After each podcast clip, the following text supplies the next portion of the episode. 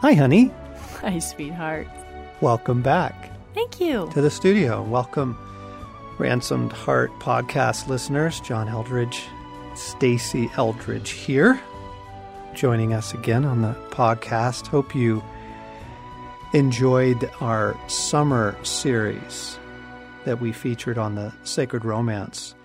I know we got a lot of good feedback on that. And if you missed it, you might want to go back and listen to some of that because it was really rich. And today, we thought we'd do is just open up our journals to you and talk about some things that Jesus has been speaking to us about through our summer. Summer is a time here where it's a little slower pace at Ransomed Heart, and we try and intentionally, you know, let the staff take their summer vacations and we take ours and we get a little Sabbath time away and and that creates some room. And I just am so amazed how every time I create room, God steps in, like he seizes it and talks to me about stuff. Brings, He loves it when we make room for him. doesn't he? Yes. And I know the same was true for you, that this summer, as we created a little bit of breathing room, some Sabbath space, God came into it and spoke and raised a, a number of things for us, with us, in us. So we thought we'd share that with you. I wanted to start by saying since it's kind of back to school, the way my time with God started was Him reminding me that there's good ahead. Not to just be looking backwards and to just be kind of lost in memory and hmm. remembrance and hmm. the sweet times that are behind me, but to know His good heart that there is good things ahead. And that when I do that, that looking back, not just remembering, but with this this subtle belief that the best times of my life are over, hmm that I rob him of giving me the good gifts of the future. And Right. I'm really aware that there's families out there now who are entering into the empty nest, or children are going back to school, or you know, there's change going on Yep. and there is colors starting to shift and there there Yeah. is the difference in the fragrance and i just want to echo what he said to my heart was there is a good coming there is a great good coming Mm. always and we can trust him for that That's really good because we have a family tradition in the Eldredge house. We have been taking a trip to the Tetons, and this summer was our 19th year, wasn't it? it was and we really like it but you shouldn't go Exactly. It's an ugly place, lots of mosquitoes. just Um, kidding just but it- kidding it's a place that's filled with tradition and memory for us because we began camping there when our boys were four years old. right Luke was four, and canoeing and fishing, swimming, all that. But things have changed, and we now have two sons who are married, and we have a senior in college, and Luke was not home this summer. He stayed in Spokane and worked, and so even just going, even the trip going, it wasn't the whole family together. We met there, but even going there wasn't the same. Driving and Jesus really caught my heart when he said, allow things to change. oh that's so important Allow things to change. Like, it's going to be a little different this year, you know, and our sons with their wives, you know, they're enjoying the family time, but they also want a little time by themselves, Of you know, so they want to go off in the evening or go do their own thing. And you just have to bless that. Like you have to bless change. Yes. Okay, just that's enough right there. Just hold on to that. That's gold. Bless the change. You know, it's always changing. It's always a new season and if we try to hold on to what was, we miss what is. I know that for most of us, it's kind of a psychological principle that all change is initially perceived, experienced as loss. Mm-hmm. And I had to let that go, or it would have tainted our family trip to the mountains and just accept, like, yeah, things are changing and that's good.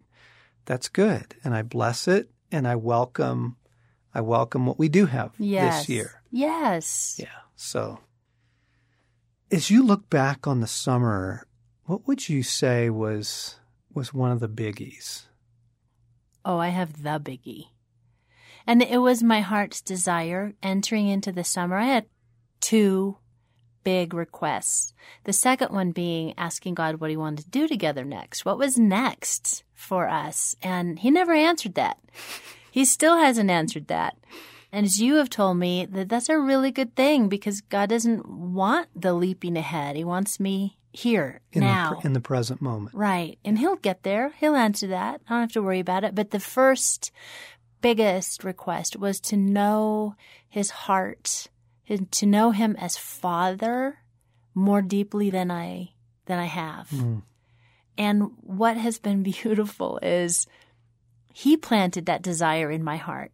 He's the one that put that desire there to mm. know him that way because he wants to reveal himself to me that way. Mm. And he has. He has. I feel like I have scratched the limitless, boundless extravagance of his love. And it has undone me. Mm. I don't want to leave it. We're in it. Can't change it, can't earn it. He is love, but to really experience it, know it, sit with it, be saturated in it, delighted by it. How did he get you there? Like, what did he bring into your summer? Like, how did that happen? You're describing the fruit of yes. an experience. Yes. Well, we mentioned in a previous podcast that I was getting the gift of time away, two full weeks away. And I'm a person that is rejuvenated alone. So I went by myself alone. I know that doesn't sound swell to a lot of people, but it's swell to me. And I just needed God. I kind of crawled into the summer, really depleted and just wanting his heart, wanting to know him, wanting to encounter him and have intimate times with him in worship and prayer and rest. Took a lot of naps. And then going on adventures with him. We went to the ocean, so going to the beach, going long walks, just in beauty and in rest and in pursuing his heart and in times of worship. Mm, mm. times in the word and having extended times which i love no no time constraints Mm-hmm. just hours and hours and hours and hours and hours every day and if something was interesting to me i would pursue it and the beauty and the gifts and asking for the eyes to see because there were beautiful gifts all around me that took me days before i could recognize them Yes.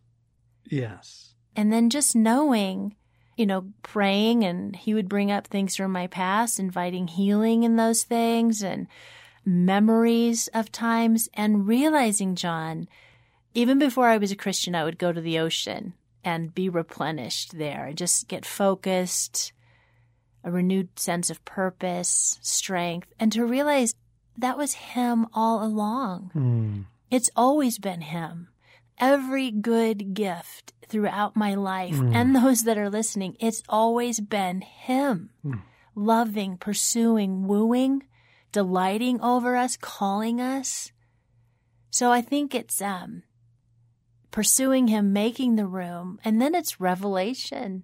He answered my prayer to know him Mm. better, Mm. more deeply as as my dad.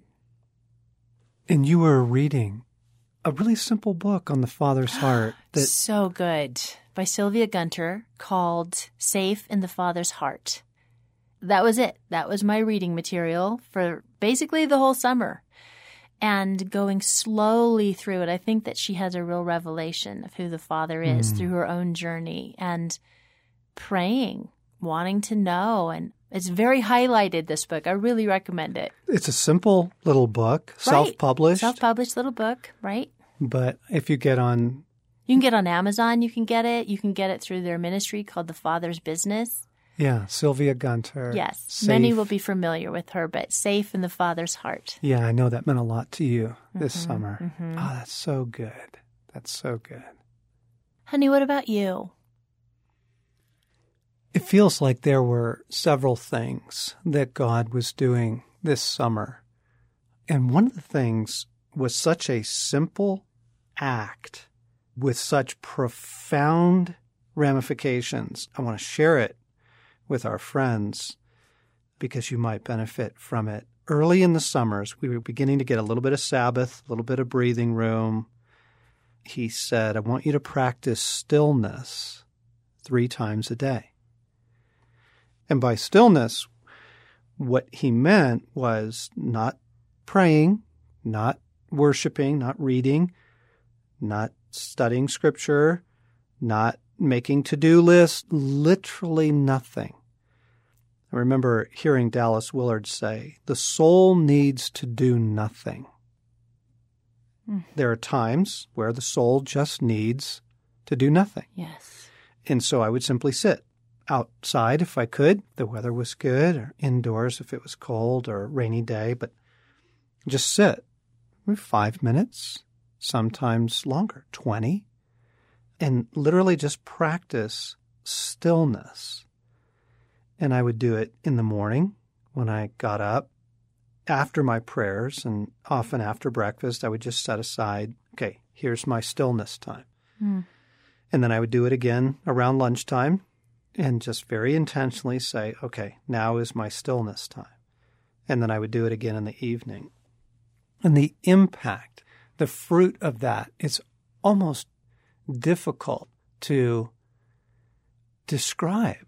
It is so healing. You're going to have to try it. You're going to have to give it a go.